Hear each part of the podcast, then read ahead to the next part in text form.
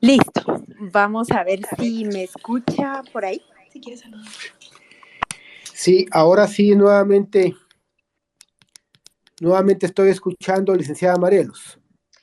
Bueno, muchísimas gracias. Entonces, eh, quisiéramos empezar eh, preguntándole, licenciado Galvez, ¿cuáles fueron los motivos principales por los que tuvo que tomar usted la decisión de salir del país? y em, de presentar su renuncia como juez después de 23 años de laborar en el organismo judicial en diferentes judicaturas. Ya lo decía Ferdi, usted estuvo a cargo de varios juzgados penales, pero en esta última etapa pues fue muy conocido por su paso por el juzgado B de mayor riesgo. ¿Qué lo llevó a usted a tomar esta decisión de tener que salir del país y luego presentar su renuncia como juez? Eh, muy buenas noches, licenciada Marielos, y buenas noches a todos, especialmente a la audiencia. Fíjese que definitivamente que a raíz de algunos procesos, pero especialmente el proceso del diario militar, en, el en mayo del, del año en curso se desató una campaña de criminalización y una campaña de daño moral. A raíz de eso se me dio constantemente eh, eh, seguimiento, el mismo acoso de la Corte Suprema de Justicia. Entonces, a raíz de eso es que, y el proceso en sí, que me generó mucha, me llamó mucho la atención por la cantidad de ilegalidades. Y tratando, sin perjuicio que más adelante voy a, a hacer referencia a algunos aspectos, fíjese que me llamó la atención dentro del proceso la audiencia que tuvimos en la sala, en, la sala de vistas de la, de la Corte de Constitucionalidad, por un lado, una resolución que dictó la Corte cuando planteé una recusación en contra del juez pesquisidor, y el último evento, cuando suspendo una audiencia y uno de los requisitos para suspender la audiencia es que se le diera publicidad a, mis alegatos de defensa. Esto lo solicité porque ha habido conocimiento que en los casos anteriores, especialmente el caso de Erika, se cierra la puerta, se entra al despacho del juez pesquisidor, él sentado en un, en un escritorio y le dan una silla tanto al abogado como en este caso a mí y no tenemos ni posibilidad de abrir ninguna computadora, ningún espacio. Entonces me puse a pensar qué sentido tiene el venir en esas condiciones, cuando en el caso mío, con los procesos que se tramitaron en mi, juzgado, se le dio publicidad a todas las audiencias eh, que realicé. Entonces era lo mínimo que yo consideré y por eso fue que yo consideré que definitivamente se me estaba limitando ese famoso derecho especialmente un debido, eh, un debido proceso, pero especialmente el derecho de defensa que le asiste a todas las personas. Licenciado, eh, durante su carrera como juez, las amenazas lamentablemente se volvieron en algo cotidiano, ¿no? Algo de algo que usted enfrentó muchas veces eh, por muchos años. Pero ¿qué elemento fue el que cambió en esta ocasión? ¿Cuál fue el factor diferenciador que hizo insostenible eh, seguir al frente del juzgado de, alto impacto. Fíjese, fíjese que el, tema este, fíjese que yo comencé en el Quiché en el año 99. En el año 2000 me fui al, a, Chiquimula. Fue la primera vez que estuve cuando crearon los juzgados de competencia ampliada y Chiquimula tenía competencia en Petén, Petén, Izabal, Zacapichiquimula, estructuras criminales, crimen organizado y narcotráfico. Fíjense que las amenazas, si hacemos un antecedente de amenazas, las amenazas datan desde el año 2000 en que yo estuve en Chiquimula. Las amenazas de este señor, especialmente de la FCT, y cuando hago referencia a la FCT, hago de la Fundación contra el Terrorismo tengo denuncias solo de la fundación y de militares relacionados con esa fundación. Tengo denuncias desde el 2013 cuando trabajé el proceso de genocidio. O sea, indistintamente que eran amenazas, las amenazas no llegaban más allá y eran algo normal que se daba en el, en el cotidiano quehacer de la judicatura.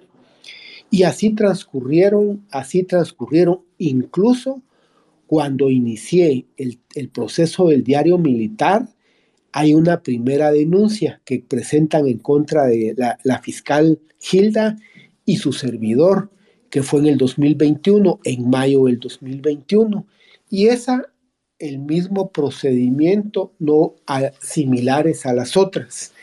Pero el problema de la denuncia que se presenta en mayo, perdón, la intimidación que inicia el 6 de mayo de este año, cuando llega a una audiencia en donde estoy dictando orden de, eh, donde estoy dictando la fase intermedia, él llega allá, él me amenaza en, la audiencia y el problema es que esa sí fue diferente a las anteriores, porque me recuerdo que como a las dos, como a la hora y media, dos horas, salí del juzgado, terminé la audiencia aproximadamente como a las siete, él se fue como a las seis y media, 7 menos cuarto y me estuve hasta como a las ocho y media arreglando los documentos y esperando que se fueran todos.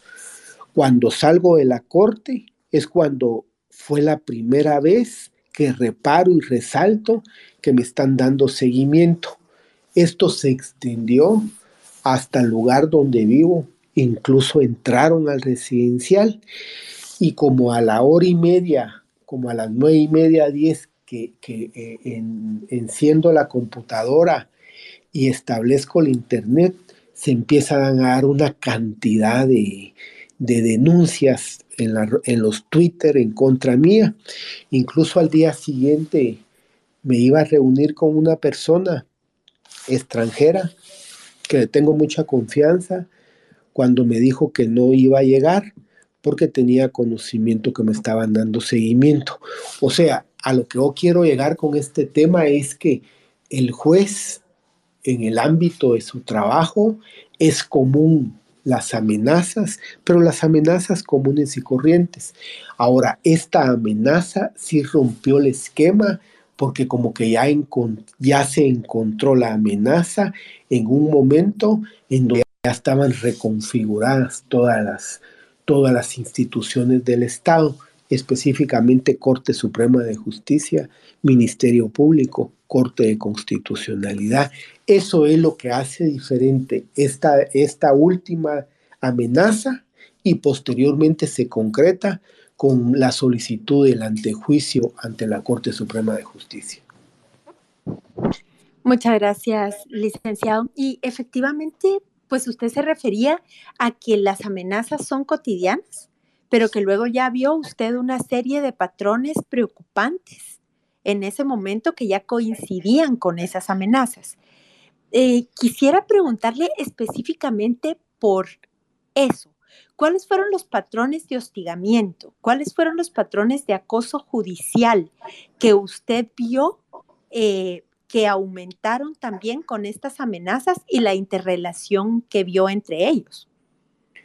Fíjese que aparte, aparte de lo que me puede pasar a mí, ya el, el, contexto ya estaba un poco más delicado porque ya se da un contexto en el Ministerio Público, especialmente con lo que es la, la fiscalía. La fiscalía ya no estaba licenciado Sandoval y ya se ha iniciado una persecución en contra de varios fiscales.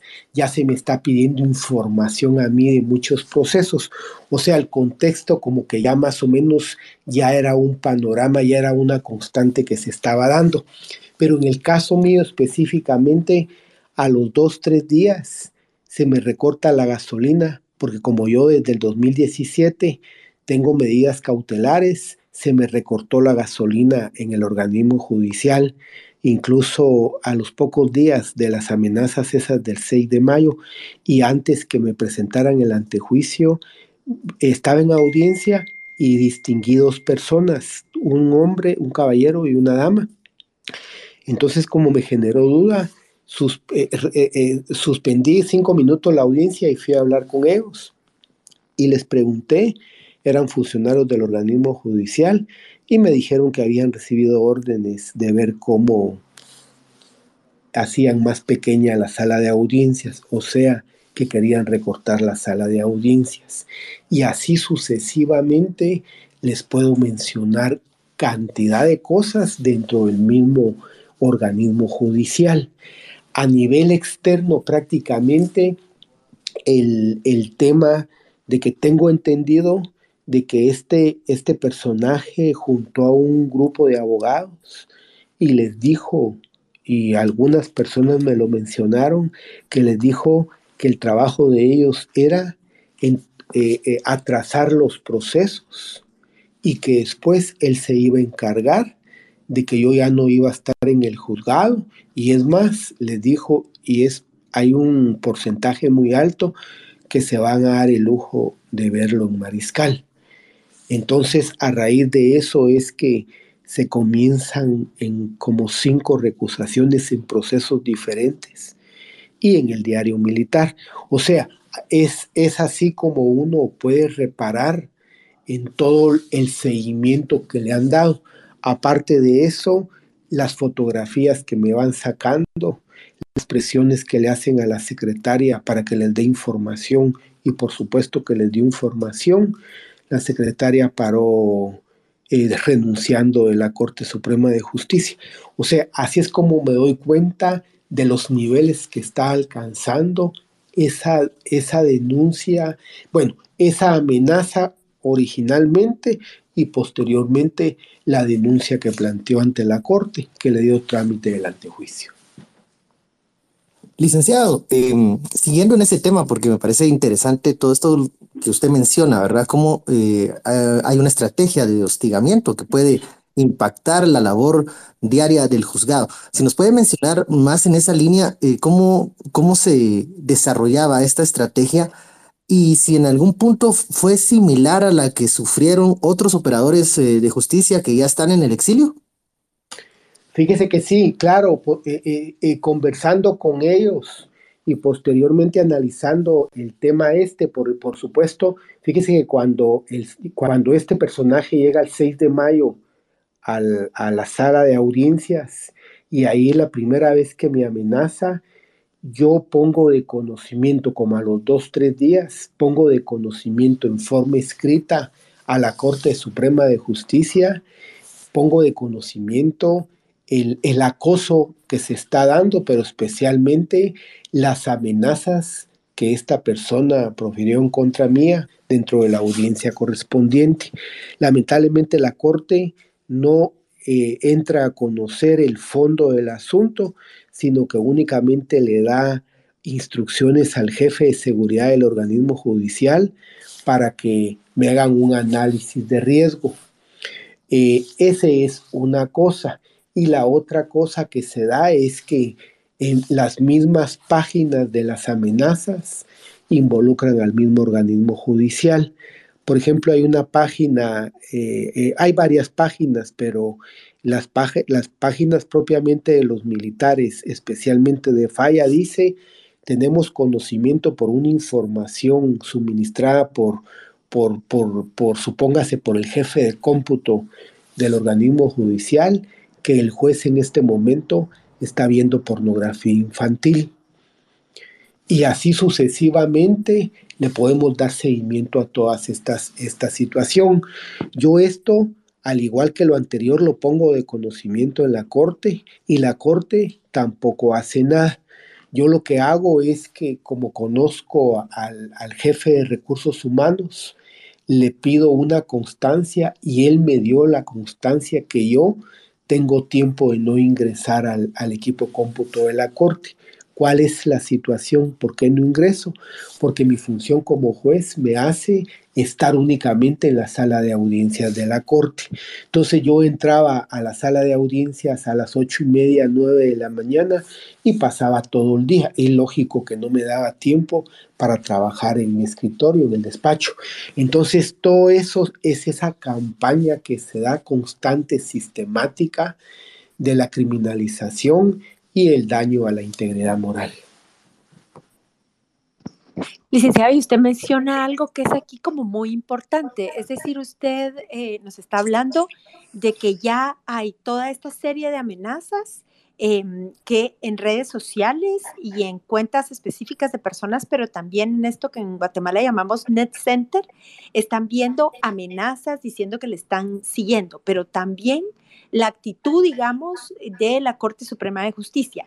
Y entonces quisiera precisamente preguntarle eh, por esto. Usted denunciaba en los medios de comunicación, pero también lo hizo eh, varias veces a la Corte Suprema de Justicia que se le estaba poniendo en peligro su independencia judicial, además de su seguridad e integridad.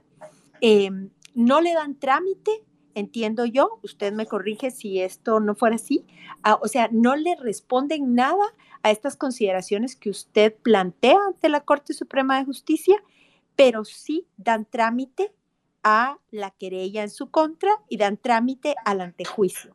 Entonces, tres cosas que quisiera preguntarle. Primero, que nos cuente un poco cómo fue la actitud del Pleno cuando usted llega y les dice se está poniendo en peligro mi independencia judicial.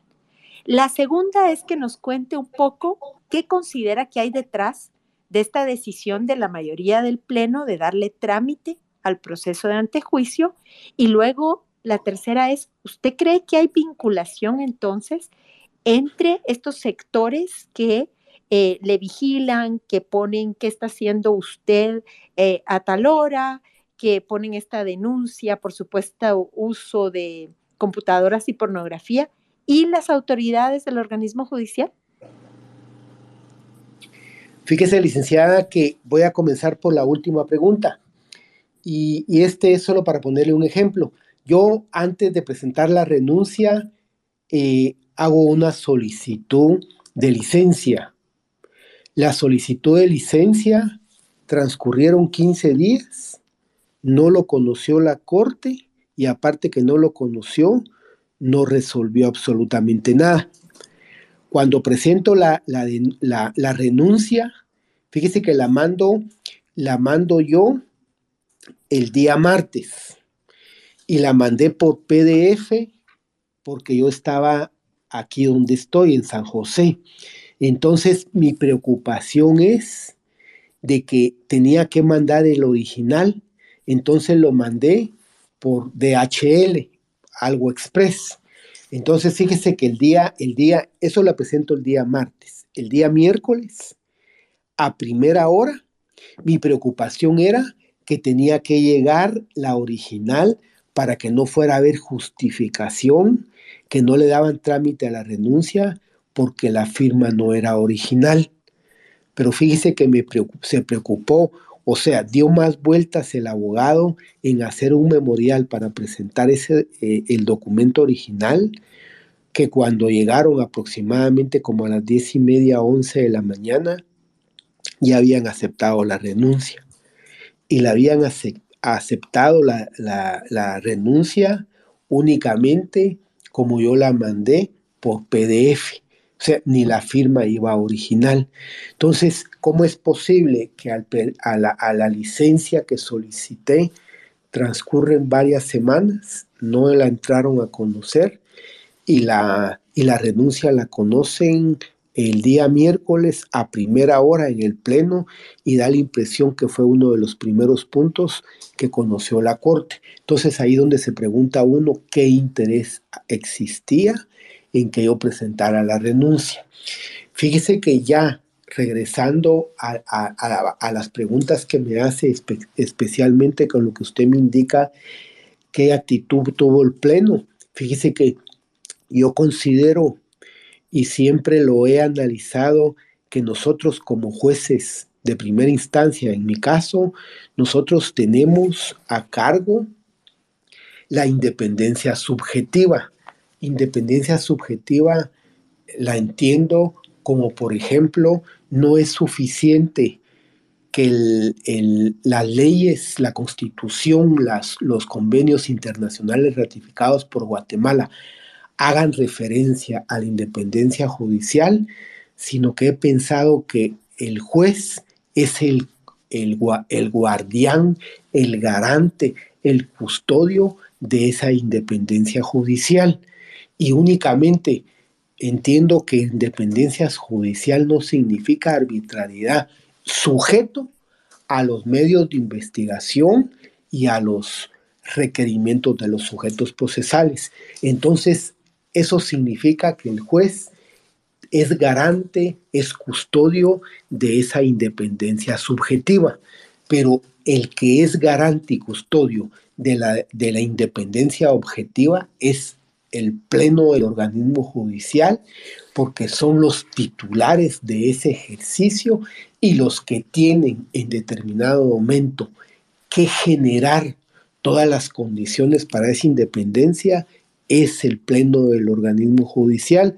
Por eso es que después del 6 y 6 eh, de mayo, eh, estamos hablando de día viernes, por ahí por el martes, por miércoles o jueves, yo le presento un memorial a la Corte, le diferencio en qué consiste la diferencia, la independencia subjetiva y en qué consiste la diferencia objetiva que ellos son los custodios, que son los guardianes, y yo les estoy poniendo de conocimiento que no están, que no amenazaron a, un, a una persona, sino que amenazaron a un juez en el ejercicio precisamente de la independencia judicial.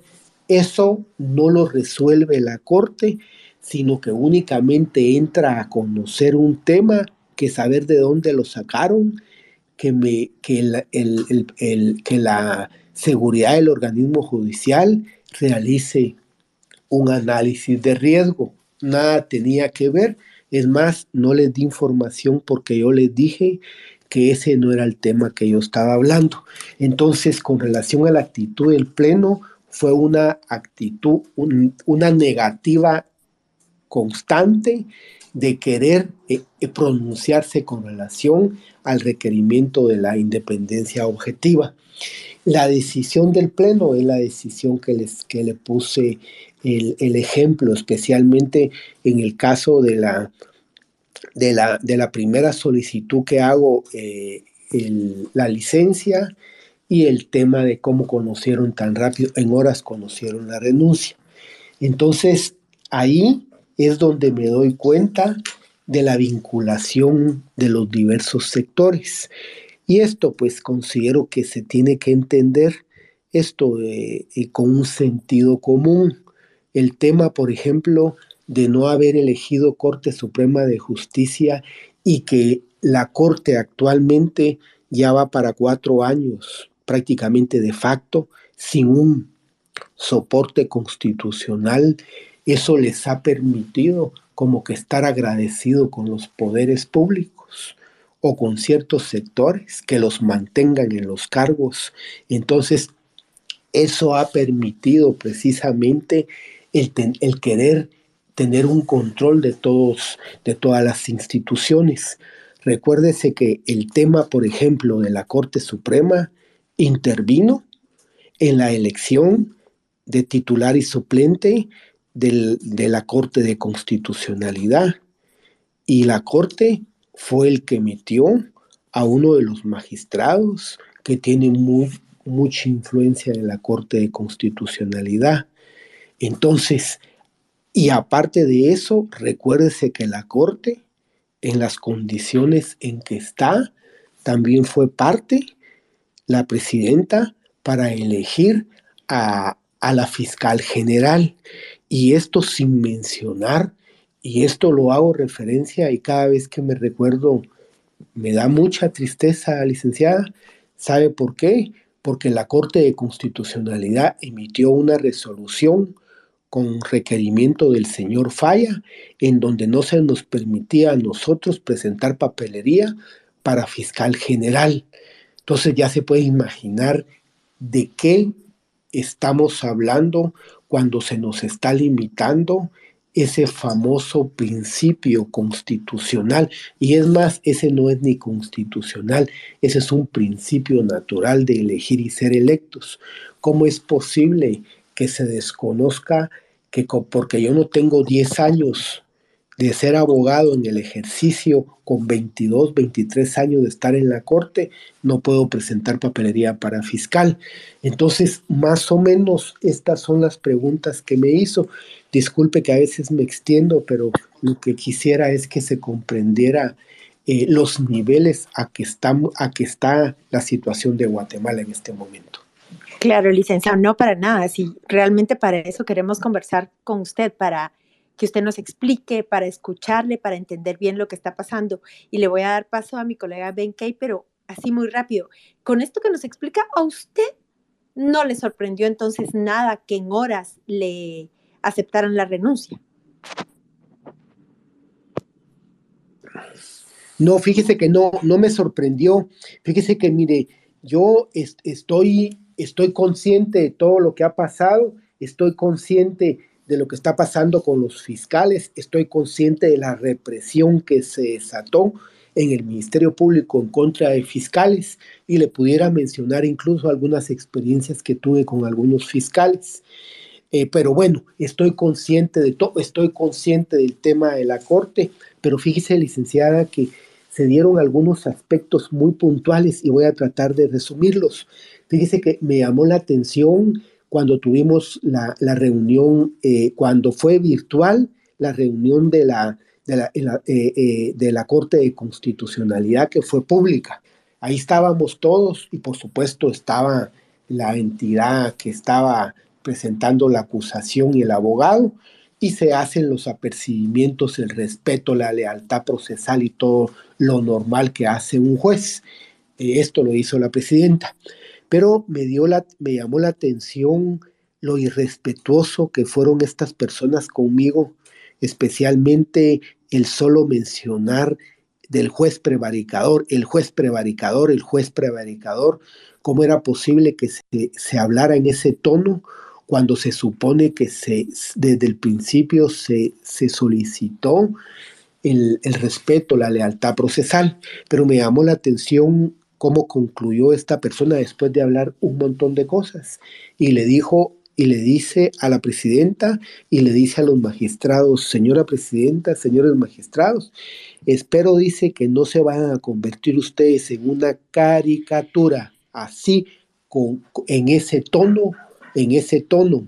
Y le dijo como lo fue Gloria Porras y le declaren con lugar el amparo provisional a este juez prevaricador ahí terminó. Ahí es donde a mí me generó mucho sentimiento, mucha tristeza. ¿Sabe por qué? Porque estamos ante magistrados de la, de la Corte de Constitucionalidad, que para mí el, ser juez de paz, juez de primera instancia, significa algo muy, muy honorable, algo muy honrado. Y, se supone que las personas son los que nos tenemos o se tienen que ganar esa confianza. Cuando lo dijo así, en esa forma, me generó tanto descontento, eh, me puse a pensando, incluso fíjese que yo me puse bien rojo, ah, porque cómo era posible la falta de respeto a los magistrados de la Corte. El otro aspecto que me llamó la atención es cuando yo presenté la recusación en contra del juez, eh, Roaldo Isaías. Gracias. Fíjese que indistintamente el sustento que tuviera la, recusación. El, eh, fíjese que me llamó la atención que esa no la rechazó. Eh, eh, de entradita no rechazó la, no la rechazó, pero fíjese que me llamó la atención y, discúlpenme, en esto voy a resaltar un poquito, un poquito más. Fíjense que me llamó la atención por qué razón la rechazó, por ser frívola e improcedente, hace referencia que, que, el, funcionario, eh, eh, o sea, el, que estaba, el que estaba planteando la recusación, ha interpuesto cantidad de recursos, cantidad de incidencias, que eso está trazando la tramitación del proceso. Y fíjese que le ordena a la sección de antejuicios, bueno, lo rechaza y le ordena a la sección de antejuicios para que remita el expediente inmediatamente al juez pesquisidor y le dice de la forma siguiente, para que cumpla a cabalidad con su función y le indica si llegare a surgir cualquier incidencia promovida por el funcionario antejuiciado, concluya primeramente la pesquisa con su función encomendada dentro del plazo establecido en la ley y remita a este tribunal, o sea, a la Corte, las diligencias para lo que haya lugar y después le indica, bajo apercibimiento de no cumplir con ello, se tomarán las medidas pertinentes. Esto me dio la pauta de las ilegalidades que se estaban cometiendo porque se estaba atentando en contra de la misma independencia del juez pesquisidor. ¿Cómo es posible que lo aperciba de esa forma cuando se supone que el juez pesquisidor, indistintamente qué planteamiento haga yo, le tiene que dar el trámite correspondiente? Y ahí me pongo a pensar y revisamos con los abogados algunos otros otro tipo de procesos de antejuicio. En el caso, por ejemplo, en el caso de Felipe Felipado, un diputado del Congreso de la República, eh, tenemos conocimiento que él recusó a cada uno de los magistrados. Eso significa que recusó a los 13 magistrados y en cada recusación le dieron trámite conforme la ley del organismo judicial. Entonces, ¿dónde está la igualdad? Si con él le dieron trámite a 13 recusaciones, una por una de los diputados, ¿cómo es posible que con la mía, que era la primera que yo presentaba, no le hayan dado ni trámite, porque no le dieron trámite. Y el otro tema es que posteriormente le planteamos al juez pesquisidor, le, le planteamos una incidencia específicamente de que se le estaba violando su derecho, su independencia judicial. ¿Y qué es lo que responde el juez en una resolución de una hoja? Le dice él que no entra a conocer el, planteamiento, eh, lo, planteado, en virtud de que la Corte le dio órdenes que no le diera trámite a ninguna incidencia. Entonces ahí entendí que se me estaba limitando el derecho de defensa, el debido proceso.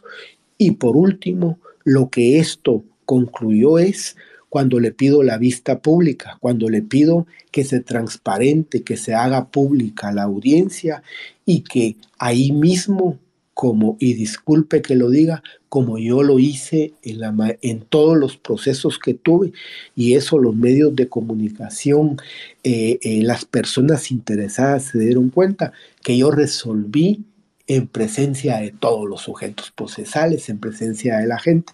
Entonces ahí fue donde me di cuenta hasta dónde estaba llegando el tema con relación al antejuicio.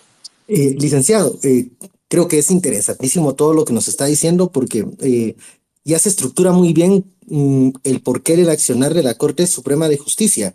Usted nos recordaba, ¿verdad? Patricia Valdés, eh, ella lideró la comisión que reelige a Consuelo Porras al frente del Ministerio Público. Ellos designan a Molina Barreto eh, para la Corte, la Corte de Constitucionalidad ellos están ya cumpliendo cuatro años más de, de, lo que estaba estipulado en la Constitución. Recordemos que esta es la Corte Suprema de Justicia que se pactó alrededor de una cama, como decía la ex vicepresidenta Roxana Valdetti, del acuerdo, del gran acuerdo de PP y líder. Ese acuerdo, este acuerdo que después eh, se tradujo en otro tipo de alianzas políticas que los vimos en los casos que investigó la FESI en su momento y la extinta CICIG. Y también, bueno, es la Corte Suprema de Justicia que vuelve a recibir con los brazos abiertos a Blanca Stalin como magistrada y que también le restituye su sueldo, los 5 millones de quetzales. Eh, me llama la atención este elemento que le repiten, licenciado, prevaricador, prevaricador.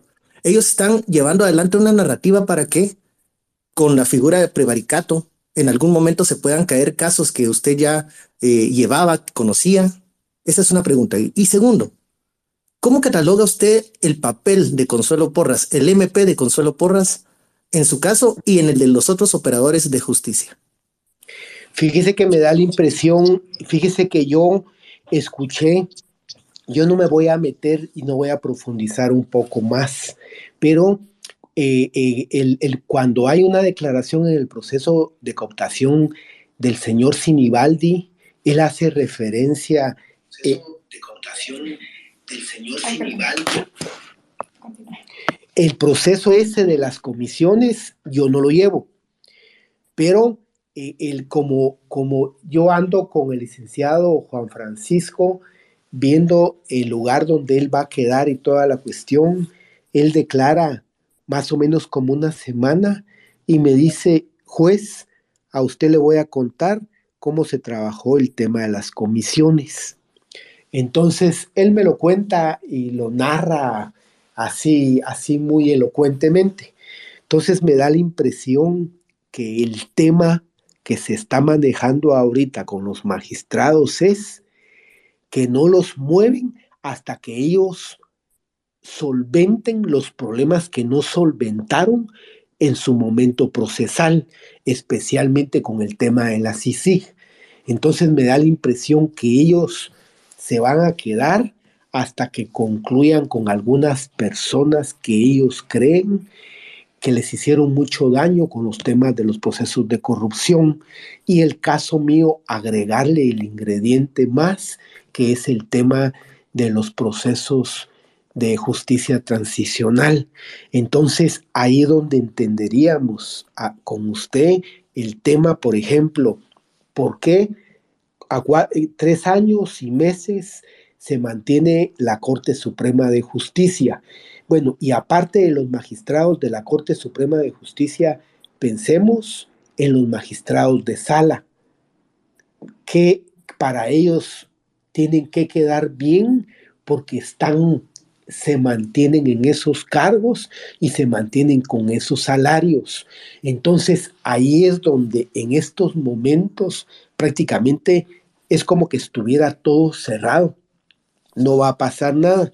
¿Cómo se pudiera justificar que eh, dos días antes de presentar mi renuncia ya están anulando la fase intermedia en el proceso La Línea?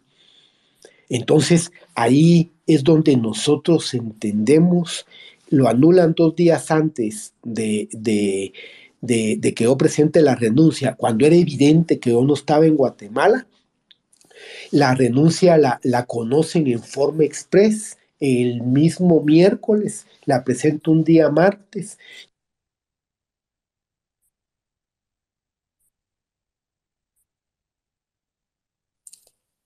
Ya no lo escuchamos, licenciado. Galvez, ¿nos escucha?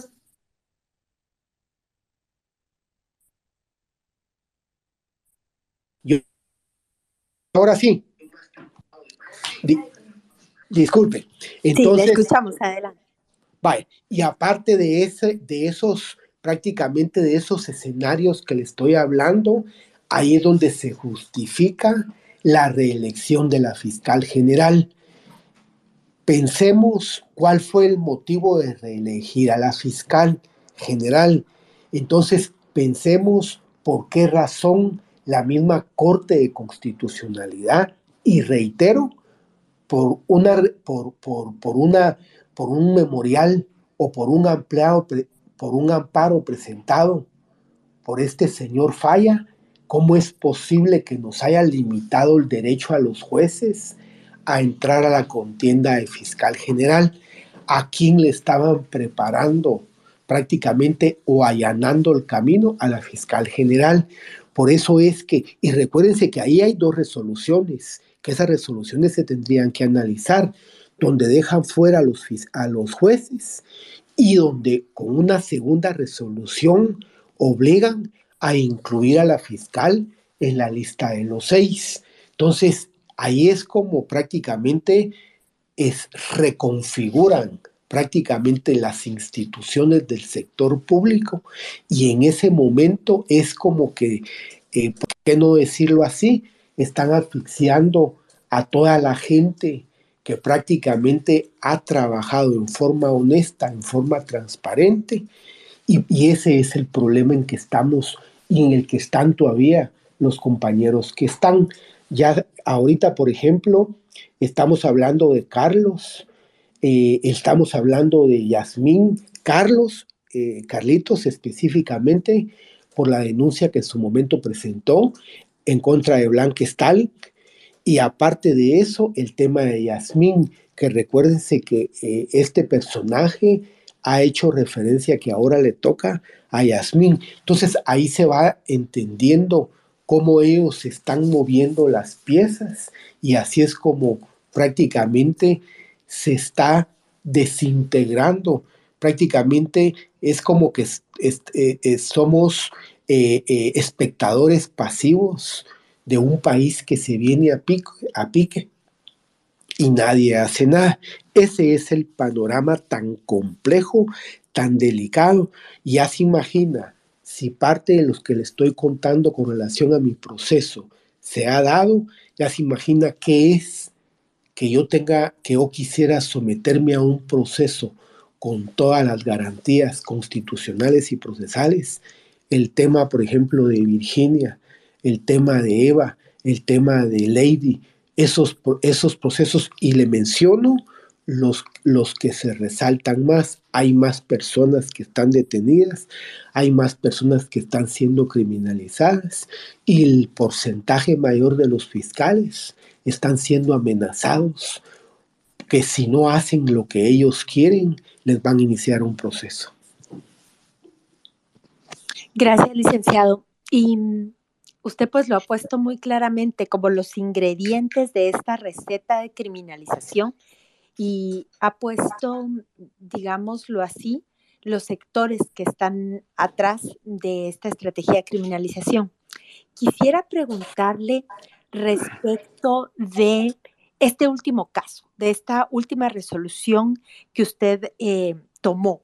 Usted se hizo, digamos, em, muy público en Guatemala por casos como el caso de genocidio, cuando decidió enviar a juicio al ex general golpista Efraín Ríos Montt.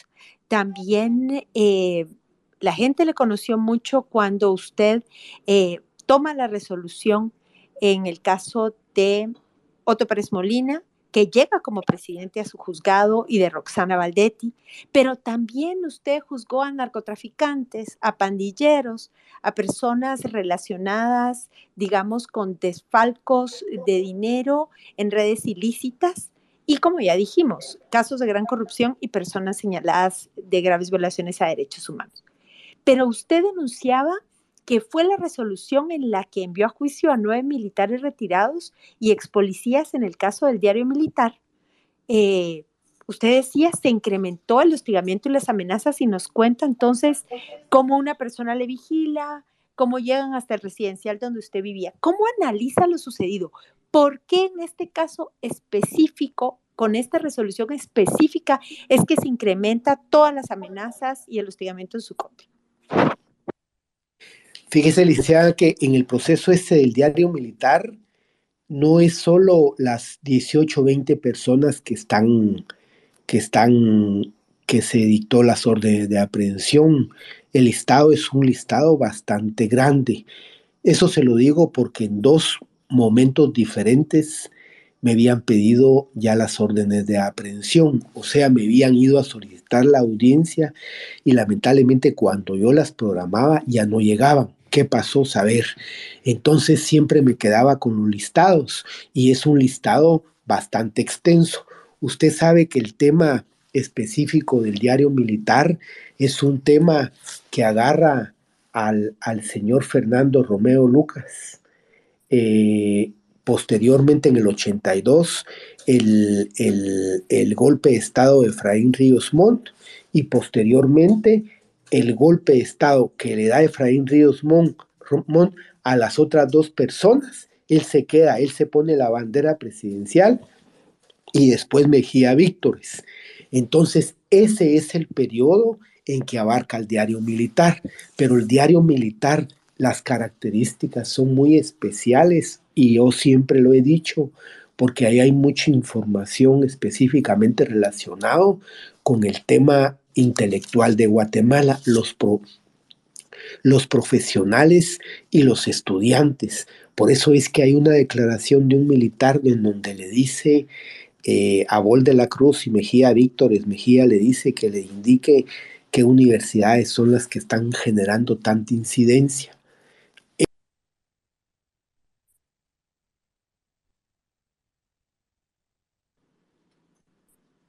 Tuvimos ahí un pequeño corte de comunicación. A ver si nos escucha el licenciado Galvez.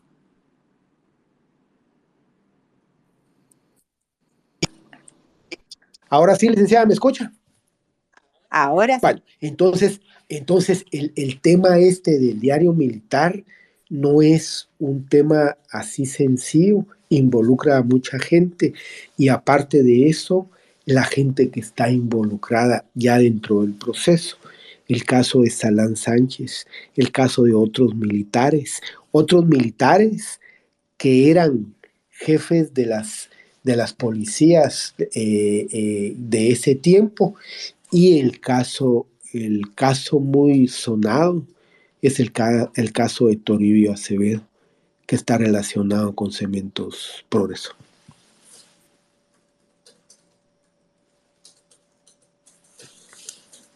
No sé si me escuchan. Sí, efectivamente. Solo en esa última parte. Diríamos entonces que hay una vinculación del sector empresarial o no del sector empresarial como sector, de algunas personas vinculadas al sector empresarial en toda la persecución, a jueces, a magistrados y a fiscales. Y es que fíjese, licenciada, que mire, este tema estos temas pues no son sencillos de, eh, analizar, pero el tema, el tema inicia prácticamente con la salida de la CICI. Ese es el tema que comienza y ahí es donde se empieza a dar una reconfiguración. El único problema es que ellos tuvieron paciencia e hicieron las cosas paso a paso, paso a paso.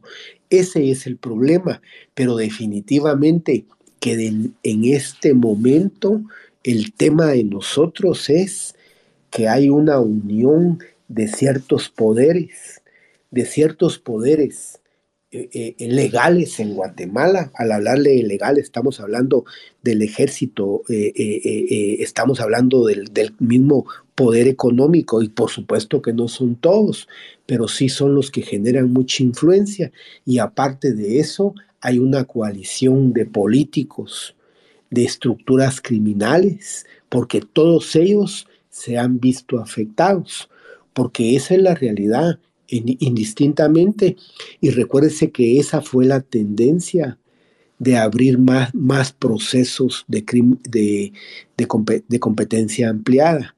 ¿Por qué razón? Porque los que estaban le estaba generando mucho problema. Ese es el tema de Erika. Es el tema, ¿por qué hablan de Yasmín ahora? ¿Por qué pasó con su servidor lo, lo, lo, que pasó? Es precisamente los jueces que no han estado prácticamente condicionados por ellos, pues. Entonces, ese es el problema. Por decirle algo, que cuando estaba Blanca Stalin, ¿qué fue lo que me mandó a decir?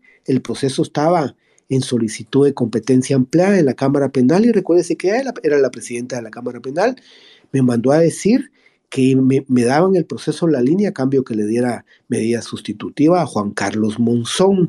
Entonces, ese es el problema. El problema es que cuando la corte no, me, supóngase que me miraba a mí, era como ver sus pecados, pues porque lamentablemente yo no estaba en esos lugares donde están él, a él donde están ellos, porque yo no me acondicioné, no me, no me puse a hacer lo que ellos me estaban pidiendo. Y ese es precisamente el problema. Pero bueno, ya contestando a su pregunta, ese es el problema que se da actualmente en Guatemala. Por eso es que, ¿qué, qué, qué, eh, qué personas van a tener confianza en, el derecho, en, en, el organismo judicial, cuando las mismas personas están conscientes que ha pasado. Supóngase por decirle algo que sea como fundamento negarle una medida sustitutiva a Virginia, aduciendo que platicó con un medio de comunicación eso, y, que por eso está obstaculizando la averiguación de la verdad, de dónde sacan esas cosas, o que, lo, o que la reserva en los procesos conlleva a no indicarle los hechos a la persona porque los demás procesos están reservados.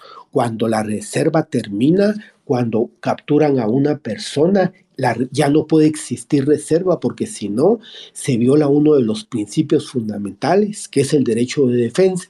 Y si se está violando el derecho de defensa, se da un efecto dominó. Todos los principios y garantías constitucionales y procesales caen. ¿Por qué razón? Porque se está violando uno de los principios fundamentales.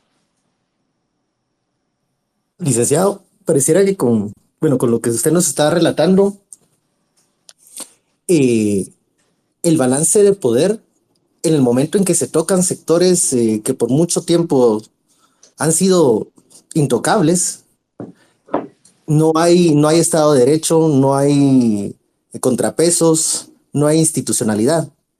Eh, esto es lo que le está pasando a los operadores de justicia que en su momento no se plegaron a los intereses de algunos eh, representados en el sector empresarial, otros en el sector político. Eh, es esto lo que estamos eh, experimentando. Claro, recuérdese que la, debilidad del poder judicial es la más grande debilidad de una democracia. El poder judicial, desde mi punto de vista, eso, eso es al que se le debería dar no solo más recursos, sino que estar, estar preparando a los, a, los, a, los, a los integrantes. Ese es el problema. El, entonces, uno de los aspectos es la arbitrariedad. ¿Por qué estamos llegando a la arbitrariedad? Por el tema que estamos hablando. Y ese abuso induce a una, a una concentración de poder y al haber concentración de poder es cuando en determinado momento se rompen todos los equilibrios. Y recuérdese que eso fue lo que promovió la misma Revolución Francesa. ¿Por qué? Por los abusos que se están cometiendo. Y ese es precisamente uno de los temas que nosotros lamentablemente, o sea, al hablarle de nosotros, Guatemala no ha reparado, o si repara, eh, no quieren hacer nada, porque el tema que, en el que estamos ahorita es que si ya se puede imaginar, las comisiones de postulación son del 86 y eso, hablar de comisiones de postulación, hablamos de páginas completas de cómo se están negociando o cómo, o cómo se discuten esos cargos no solo en el, en el Poder Judicial, en el organismo judicial, en la Corte Suprema de Justicia, el mismo, la misma fiscal. Entonces, eso es crónica de una corrupción eh, eh, eh, anticipada, pues todos lo saben. Y las, los mismos procesos que se tramitaron de las comisiones paralelas, la licenciada Marielos hizo referencia al tema de que en una cama se discutían los, los temas de quiénes iban a ser los magistrados. Y recuérdense que en el proceso La Línea se hizo referencia a las mismas comisiones, a los mismos magistrados. Y Rina Sanchinelli llama a, Rosana Valdetti y le hace referencia a quiénes son los, los que van a elegir. La elección se realiza hasta las 2 de la tarde y Rosana Valdetti ya le habla de las personas de la parte que les corresponde al Partido Patriota, que van a ser magistrados de la Corte. Entonces, eso, esto así es, pues, y eso así ha sido. Entonces, pero el problema es que si bien así ha sido, hay como que, como que habían algunos, algunas personas que llegaban sin esos compromisos. Entonces, esos como que en determinado momento mantenían cierto equilibrio el caso, por ejemplo, del doctor Barrientos, y así le pudiera mencionar otros magistrados que como que, como que dentro de, lo oscuro, como que hay personas que todavía mantienen el equilibrio. Eso es lo que no hay ahorita, porque ese es el problema. No hay ninguna persona, de repente pudiera haber algunas excepciones de uno, dos, dos, dos personas, pero que lamentablemente ya está todo reconfigurado y ya no, ya no, ya no, ya no, ya no se da ese equilibrio. Ahora, y con esto concluyo, ahora pensemos todavía en el nuevo ingrediente, y es un ingrediente muy fuerte el haber permitido que Blanca Stalin llegara nuevamente a la corte. Con esa experiencia que pasó, el haber estado detenida y todo eso, ya se puede imaginar con qué odio llega la persona y cómo puede estar empezando a manejar la Corte Suprema de Justicia. Que Stalin lo que les dio a los magistrados da la impresión como que les, como que les dio aire, porque ese es el problema. Ya el, el nivel ya es un nivel más alto y ese es parte de todo el problema que se, que se está dando en Guatemala. Gracias, licenciado Galvez. Vamos a ir redondeando y terminando eh, con algunas preguntas este space. Em, quisiéramos preguntarle en este momento respecto de los argumentos principales de su defensa. Recordemos, ya nos lo decía nuestro colega Ferdi Montepeque al inicio de este espacio, que usted solicitó tener eh, la posibilidad de defenderse ante el juez pesquisidor eh, Roaldo Chávez, pero hacerlo de manera pública, es decir, que le dejaran que medios de comunicación llegaran para que se supiera cuáles eran sus argumentos. Esto le fue negado y según usted, esta es alguna de las razones por las cuales entonces mejor presentó un memorial. Eh, usted también adujo que usted siempre fue eh, transparente en el sentido de que dictó sus resoluciones de cara a los medios de comunicación y a la ciudadanía. Entonces, quisiéramos preguntarle si usted nos puede compartir los dos o tres argumentos centrales de su defensa. ¿Qué era lo que usted quería que las y los guatemaltecos escucháramos de su defensa eh, y que los medios de comunicación pudieran documentar eh, estos argumentos de defensa frente a la querella que le presentó eh, o que presentó contra usted la Fundación contra el Terrorismo? Fíjese que nosotros lo, lo, hicimos una como subclasificación y tratamos de analizar cada uno de los aspectos, así en forma breve. En primer lugar, la ley de antejuicio hace referencia a los términos espurio, hace referencia a motivos políticos y hace referencia a motivos ilegítimos. Entonces, Fíjese que eh, el, uno de los temas que me llamó la atención, y disculpe, voy a tratar de centralizarme en esto, fíjese que dice, esta Corte Suprema de Justicia estima que las presentes diligencias de antejuicio no fueron promovidas por razones espurias, toda vez que se aportaron elementos de razonabilidad suficiente. Aquí hago referencia a que los elementos de razonabilidad suficiente son dos copias de, dos artículos de los medios de comunicación, y un informe del 100. Entonces, el informe del 100 hace referencia a la prisión provisional y prisión preventiva, pero no hace referencia a que yo sea el creador de, esa, de, ese aspecto. Fíjese que aquí, aquí me, les voy a mencionar, y disculpen, así un poco rápido. Fíjense que solo por mencionarles este tema, Aquí tengo yo cuando llega de Estados Unidos Manuel Valdizón. ¿Por qué hago referencia a Manuel Valdizón? Porque dice audiencia de primera declaración y la juez de paz le hace ver el motivo de su detención y dice, eh, dice el artículo, luego de conocer el motivo de la detención de Valdizón, fue enviado a prisión provisional. Bye que está haciendo referencia a la jueza prisión provisional. Posteriormente, el MP, en las páginas que tiene en las redes, MP, MP Guatemala, y dice, y lo leo textual, se fijó audiencia de primera declaración para el próximo viernes 7 de octubre a las 9 horas en el juzgado segundo de primera instancia. Esto es lo que está escribiendo el Ministerio Público.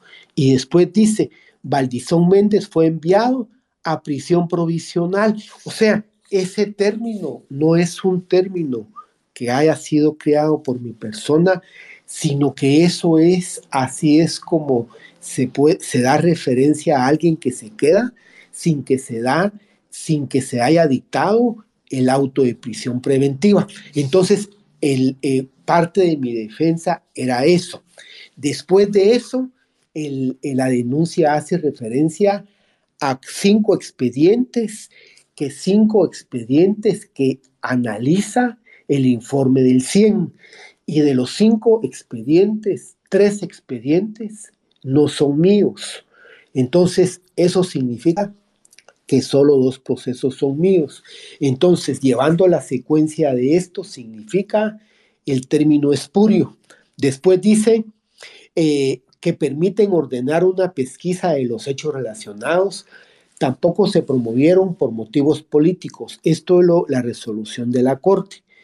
Al no existir una una relación de carácter político entre los sujetos involucrados.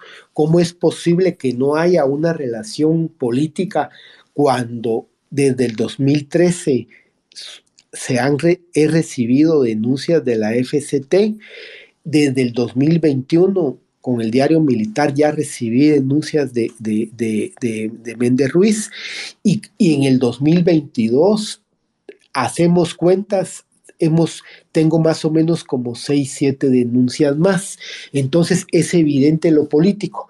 Y lo último que quiero hacer, y dice, y por último, dice la Corte, no se observaron motivaciones ilegítimas, toda vez que el querellante, o sea, la FCT, es quien resultó directamente afectado por los hechos que se le atribuyen al funcionario judicial querellado. ¿De dónde resulta la fundación eh, eh, afectada? por las resoluciones que yo dicté en el 2016 y el 2017. ¿Qué, legitimidad tiene la fundación para, para, para, para, para que diga la Corte que la fundación está siendo afectada por las resoluciones? Si las resoluciones las conoció, en el caso de Otto Pérez Molina, lo conoció la Corte de Constitucionalidad. En el caso, en el otro caso de Bonía, también lo, ese solo lo conoció la sala de apelaciones, pero eso significa que todas las instancias conocieron esos procesos.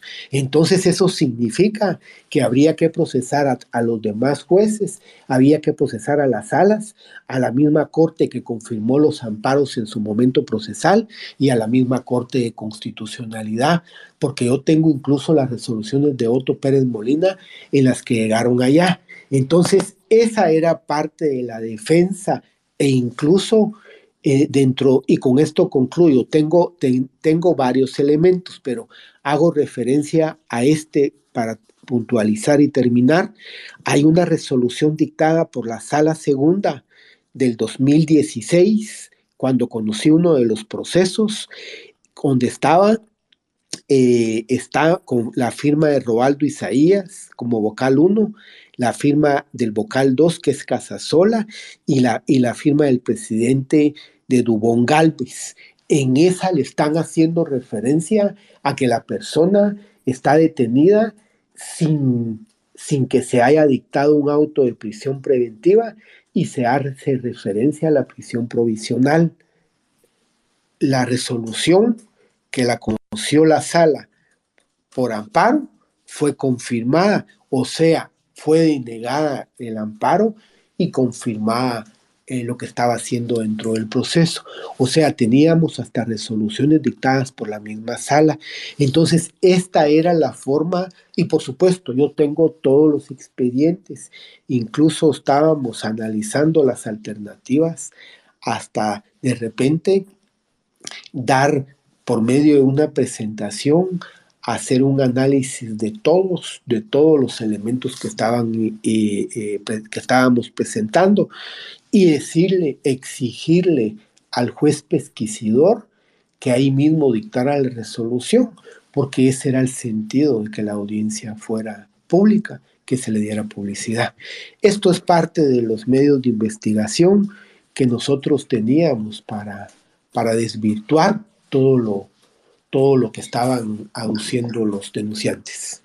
A ver, licenciado Gálvez, es que la denuncia que le presentan a usted entonces es a partir de que usted habría eh, no cumplido con la ley eh, sobre el tema de los plazos para escuchar a las personas, que se establecen 24 horas. Es decir, que la denuncia es que usted incumplió con esos plazos y si entiendo bien, lo que usted nos dice es que hay un informe del Centro de Investigaciones Económicas Nacionales 100 donde eh, habla de, esta, de estos plazos que no se cumplen, pero que varios de esos casos usted no los conoció.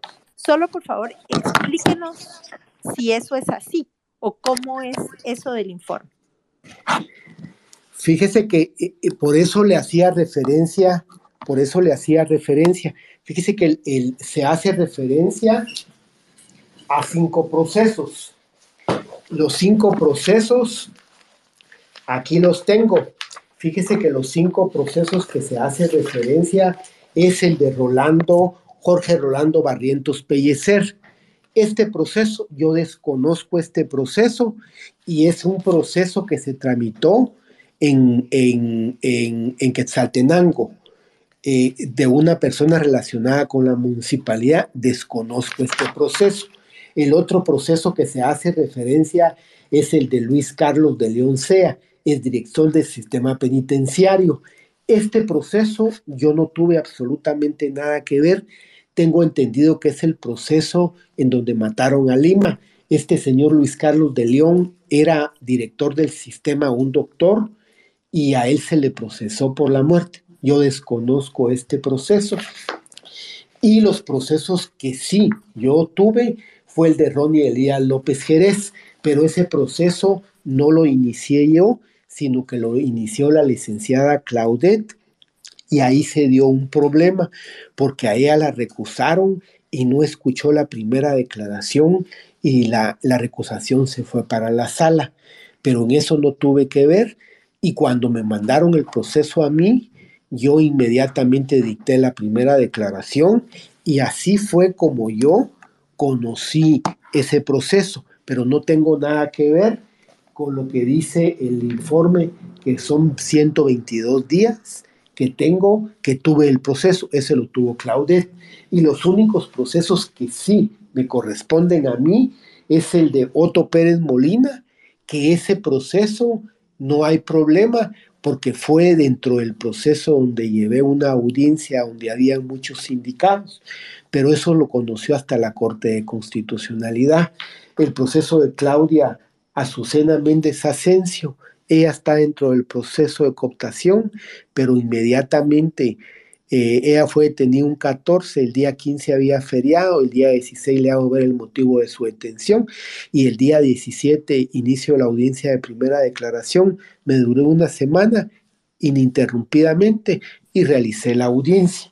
Y el otro es el de Héctor Mauricio López Bonilla, que está en la misma situación de Otto Pérez, de Otto Pérez, pero este proceso también lo conoció la sala, la sala de apelaciones. Entonces, ese es el problema que yo tenía, que yo, como solo se mencionan los procesos, hechos no existen. Y al no existir hechos, pues hay veces le cuesta a uno ejercer los derechos de defensa porque se supone que aunque sea una, una acción de antejuicio, tiene que delimitar sobre qué hechos son los que se va a ejercer los derechos de defensa. Pero estos son los cinco procesos que se hace referencia. Muchas gracias, licenciado Galvez, por explicarnos este tema. Adelante, Bueno, eh, hacemos una, una pausa. Vamos a tener la oportunidad de escuchar a la exfiscal Tel Maldana, que también está con nosotros en este espacio de Twitter. Eh, exfiscal, eh, escuchando todos los eh, argumentos del juez Galvez, las razones de su salida, el contexto en el que se da esta, este exilio forzado, eh, ¿Cuáles son las consecuencias, las repercusiones y el impacto que tiene la salida del juez para el país y para el sistema de justicia? Adelante, ex fiscal.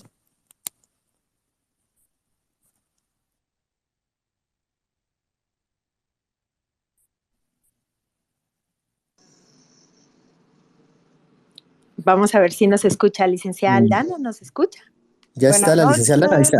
Ahí está. Adelante, licenciada. Adelante, le escuchamos. Gracias, Ferdi. Un cordial saludo a Marielos, a Ferdi, a Ben. Y por supuesto, un abrazo solidario al juez Miguel Ángel Galvez. Es difícil responder En pocas palabras, la magnitud del daño al sistema de justicia de Guatemala, más allá de la salida de fiscales y de jueces anticorrupción, porque hay todo un patrón y toda una cooptación sistémica de la justicia, pero también de la democracia. Es un problema estructural el de Guatemala y lo que vemos con la criminalización y el exilio es solo una parte de la, de la gravedad de la situación de la democracia guatemalteca. Y es que la justicia justamente es un pilar de la democracia. Y cuando ese pilar se cae, porque debemos de tener claro que en Guatemala ya no hay sistema de justicia. Quien crea que va a acudir a un juez con garantías constitucionales está equivocado. Eso se perdió en el país. Y entonces, al no haber un sistema de justicia como pilar de la democracia, tampoco hay democracia. Así es de que la situación de Guatemala es sumamente grave y a mi juicio solo la puede resolver la gente en Guatemala. Todos estamos esperando lo que hagan las y los guatemaltecos para salvar al país, porque quienes estamos en el exilio ya hicimos nuestro mejor esfuerzo, ya dimos todo por Guatemala y, seguimos luchando con nuestra voz desde cualquier espacio en el que nos encontremos, pero la verdadera lucha la tiene que hacer Guatemala y el silencio no es opción. Muchas gracias, eh, ex fiscal Tel Maldana, por sumarse al espacio y por estas palabras. Solo eh, yo le quisiera en ese sentido eh, preguntar muy brevemente, ¿cómo explicarle a las personas por qué es complicado que se persiga jueces y fiscales independientes? ¿En qué le afecta a las personas que las cortes, que las fiscalías no sean independientes, un poco para saber, quizá a veces las cortes se ven lejanas, la fiscalía se ve lejana y, quizá también parte de eso es que las personas no se movilicen en favor de una justicia independiente. Mi pregunta sería esa, ¿en qué le afecta a un ciudadano común y corriente que la justicia y las fiscalías no sean independientes? Es justamente lo que decía, la justicia es un pilar de la democracia y la democracia es del pueblo. Un sistema de justicia independiente es un derecho del pueblo y en consecuencia al perseguir y al criminalizar y al expulsar a jueces y fiscales honestos, a quien se está lesionando más es al pueblo guatemalteco, porque se le está lesionando su derecho. Y es cierto que cualquiera puede pensar que a él o a ella no le está afectando y no es cierto.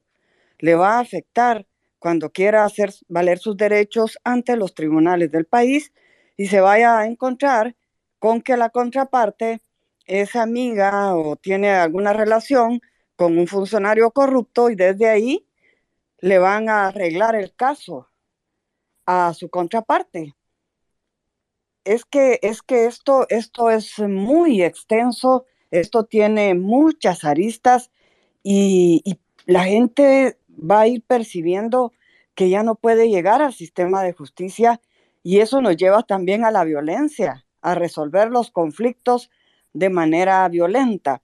Así es de que quizá hace falta un poco más de comunicación de prensa independiente con la población para hacerle llegar ese mensaje y, aprovechar para ir generando conciencia de que una justicia independiente es un derecho del pueblo y no una dádiva del gobierno.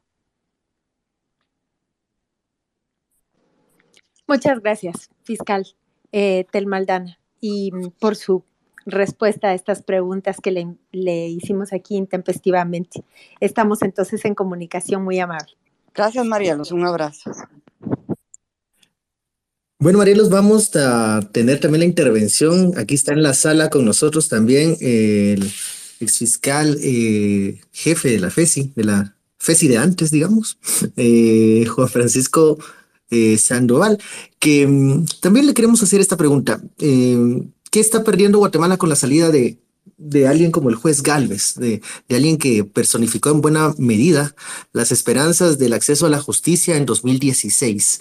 ¿Y qué mensaje se está dando a todos aquellos que están comenzando la carrera judicial eh, incluso a todos aquellos fiscales que están comenzando a laborar en el Ministerio Público, al juez que quiere hacer carrera en el, en el organismo judicial, ¿qué mensaje se les da con eh, este exilio que, que toma el juez eh, Galvez? Eh, adelante, eh, Juan Francisco.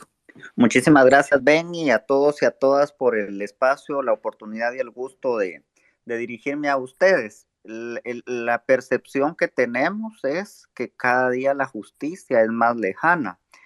¿Qué ejemplo se le está dando a los estudiantes de derecho? ¿Qué ejemplo se le está dando a la sociedad? Que por cierto, quiero en este espacio abrazar ahí a los colegas que han tenido que salir, eh, al juez Galvez especialmente.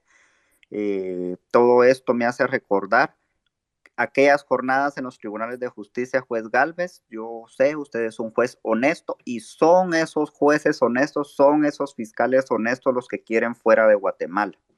Eh, en realidad, eh, lo que la situación que estamos viviendo, pueblo de Guatemala, le puede pasar a cualquier guatemalteco.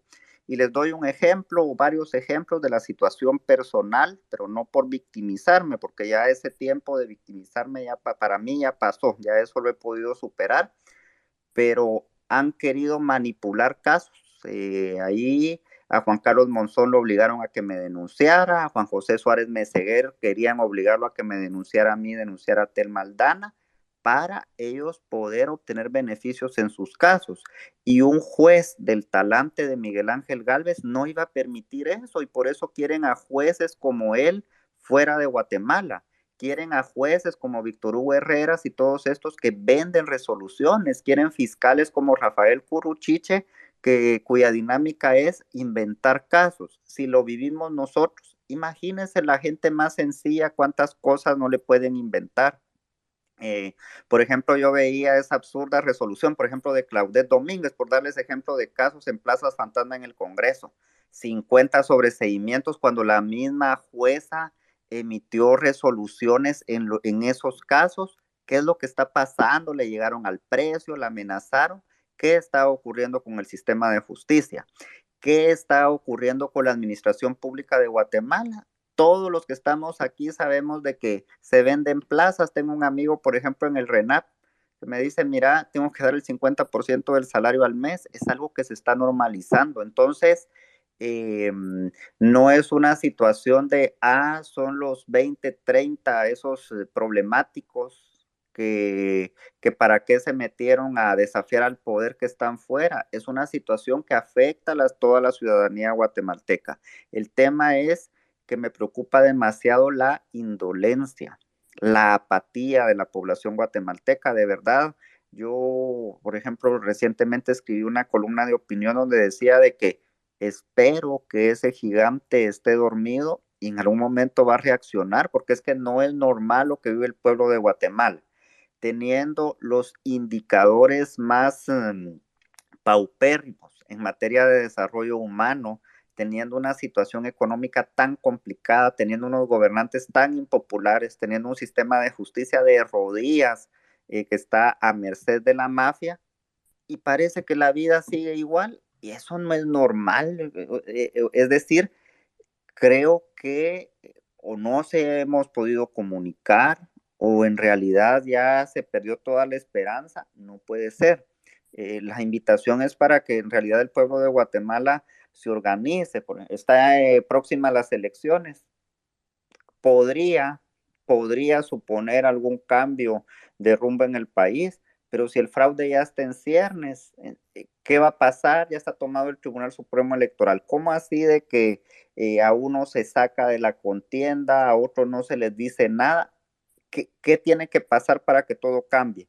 Yo eh, veía venir la salida del juez Galvez, a quien tengo toda mi admiración, respeto, igual a Erika, Flora, a Telma, todos los que están conectados y conectadas, pero parece que todo se normaliza. Yo salí hace 16 meses, en cuatro días cumplo 16 meses de estar fuera de Guatemala. Hubo algún movimiento, alguna manifestación ciudadana, la cual agradezco, pero ya se, se olvidaron, dije yo, ya se normalizó. Eh, viene lo del juez Galvez, eh, dos o tres semanas de bulla, y bueno, ya viene la Navidad, y ahora, y, y nosotros esperando quién más va a salir. Pueblo de Guatemala, ¿qué tiene que pasar? Em, eh, y eh, la situación del sistema de justicia no es solo que me afecte a mí, no le afecte a los 30, 35 operadores de justicia, porque hay exiliados de todos los ámbitos y de todos los gremios, pero se merece eso el pueblo de Guatemala, se merece que se normalice una tragedia como la que se está viviendo. Yo creo que eh, Tel Maldana lo apuntaba ahí es que la llave la tiene el pueblo de Guatemala. Eh, yo veo, por ejemplo, ahí conectados a algunos amigos de Guatemala. La respuesta que siempre obtenemos cuando les decimos, mire, ¿en qué momento van, van a tomar alguna acción? Entonces nos dice, sí, en el momento en el que el pueblo de Guatemala nos abra la puerta. Entonces, eso es lo que estamos esperando. Muchas gracias, el licenciado Sandoval, por su reflexión y por participar con nosotros en, en este espacio. Que tenga usted muy buenas noches. Adelante, Ben. Volvemos con, con, el juez Galvez para dos preguntas. Estaba, estaba analizando la, la, la declaración bastante eh, sincera y, bueno, y creo que directa de, de, Juan Francisco eh, Sandoval, y es que para que exista un pacto de, de, corruptos, le llamaban en algún momento Alianza de la Impunidad, le dicen ahora en, tiempos más, más recientes, para que exista eso también eh, necesitan de, del silencio de una mayoría, de esa mayoría que, que al parecer eh, aún no ha sabido las consecuencias, no, no, ha tenido conocimiento de las repercusiones que, que esto tiene para sus vidas y para todos, la de todos los guatemaltecos. Eh, y también que tenemos que hacer un esfuerzo siempre para estar comunicando estos, estos mensajes y no perdernos en los laberintos discursivos que a veces, en los que a veces caemos. Eh, volvemos con el, con el juez Galvez. Ya eh, una pregunta más en el ámbito personal, juez. ¿Usted eh, se imaginó en algún momento realmente que el exilio iba a ser una realidad? Y si tiene algún mensaje para, para aquellas personas que, como le decía anteriormente al, al fiscal Sandoval, al exfiscal Sandoval, para aquellas personas que quieren hacer carrera en el sistema judicial, que tienen eh, una intención buena de impartir justicia, en estas condiciones, ¿qué, ¿qué les podemos decir a ellos? Solo previo a contestar la, pregunta, sí quisiera hacer referencia a la importancia de la independencia judicial. Y esto quisiera hacer referencia, hay un libro que se llama La casación penal de Fernando de la Rúa. Fernando de la Rúa fue un argentino, incluso llegó a ser presidente de Argentina y como, como político lamentablemente fracasó, pero eso no significa que como, como, como abogado, como juez, como escribió muy buenos libros y él hacía referencia constantemente que el juez sujeto a condiciones destruye no solo su misión, sino la fe, la justicia y desquicia las bases de la sociedad. Recordemos que si nos, nos, nos remontamos al derecho clásico, hay obras como por ejemplo de Montesquieu, Montesquieu es una experiencia eterna quien tiene el poder tiende a abusar de él hasta que encuentra un límite y ese límite le corresponde al organismo judicial. Y con esto quisiera terminar en las discusiones que se dan en un país del norte, en Estados Unidos precisamente, cuando estaban discutiendo precisamente el tema ese de cómo consolidar un país, hubieron algunas discusiones y una de las personas que estaba discutiendo dijo, si fueran los hombres ángeles, justificaban los próceres constitucionales estadounidenses, no habría necesidad ni de gobiernos ni de controles.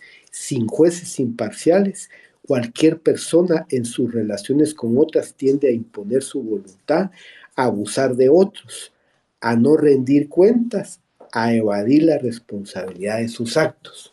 o sea, la importancia que conlleva para consolidar un Estado de Derecho una independencia judicial. Si el, el, organismo judicial es independiente, el Ministerio Público es autónomo.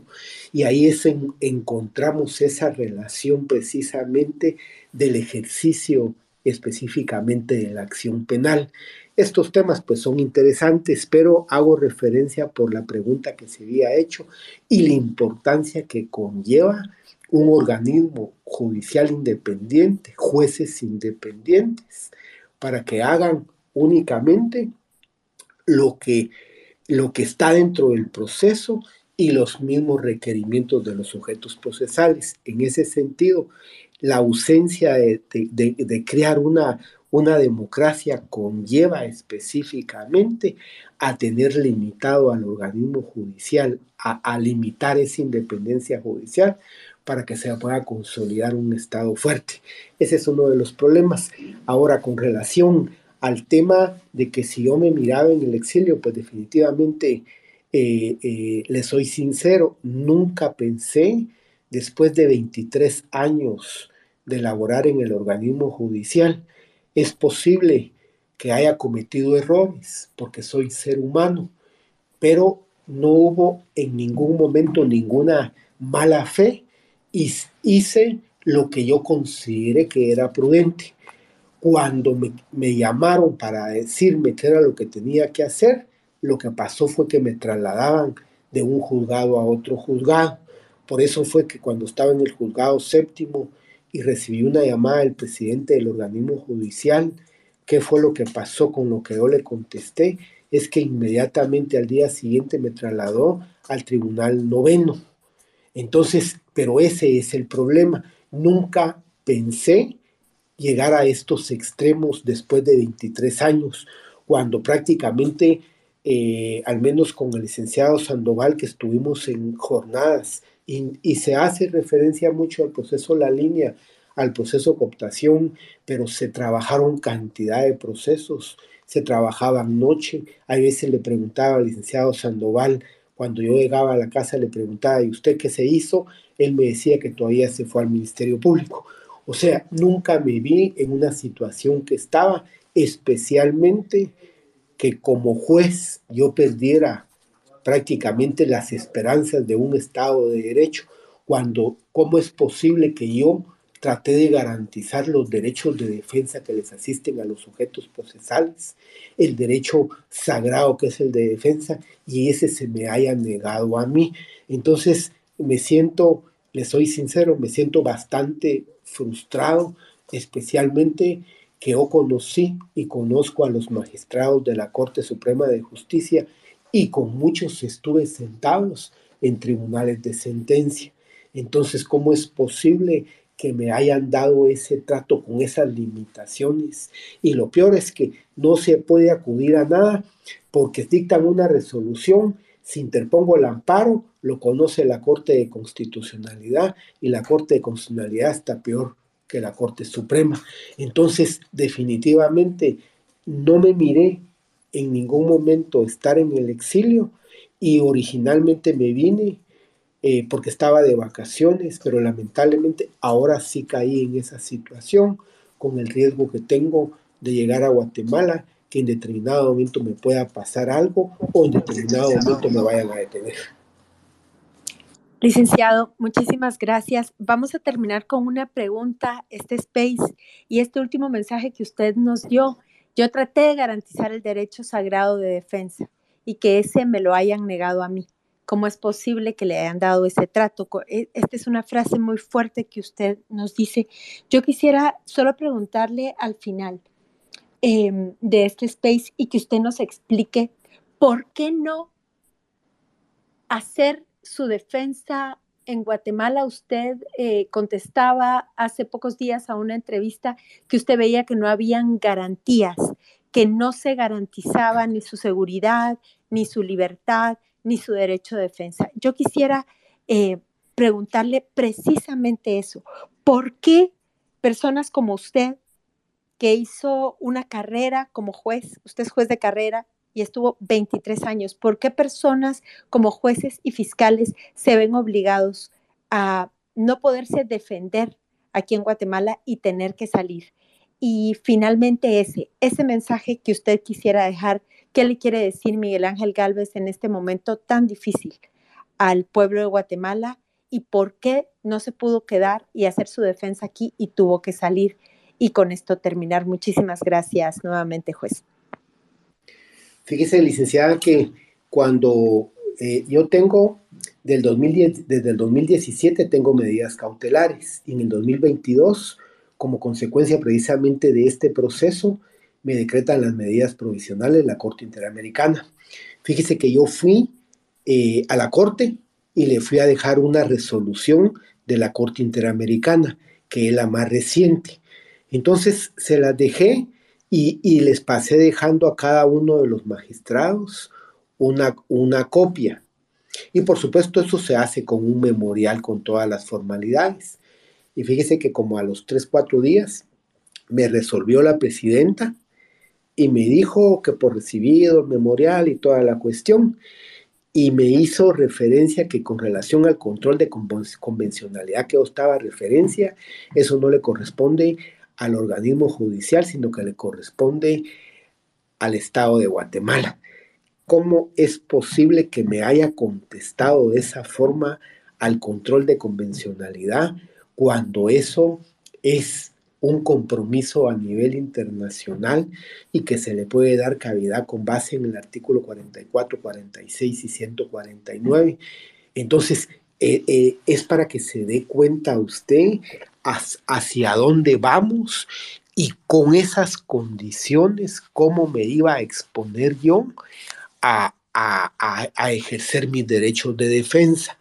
El problema es que el reflejo lo podemos ver, con los procesos de, las fiscales o los fiscales.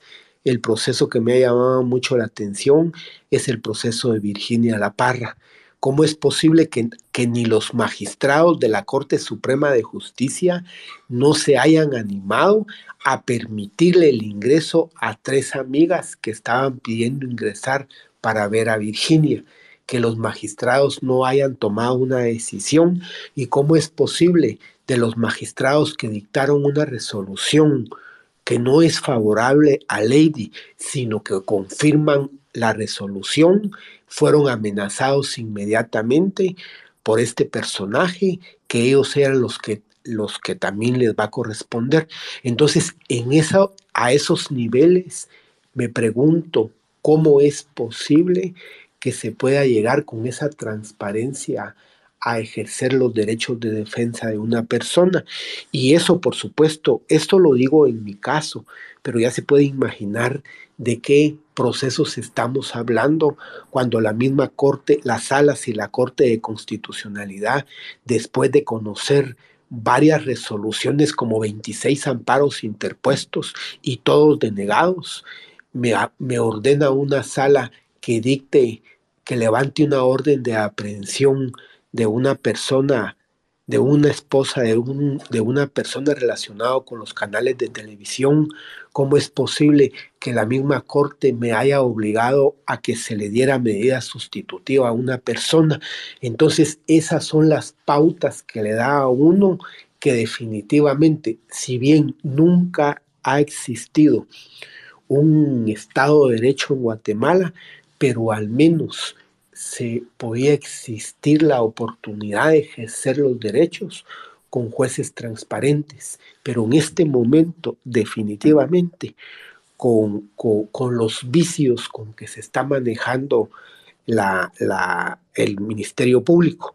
Eso, por ejemplo, que dijo Juan Francisco, el caso de Juan Carlos Monzón, él mismo me lo dijo, incluso la condición que era por la cual se le iban a dar los beneficios era que presentara eh, la denuncia en contra de Juan Francisco, en contra de Telma y en contra mía.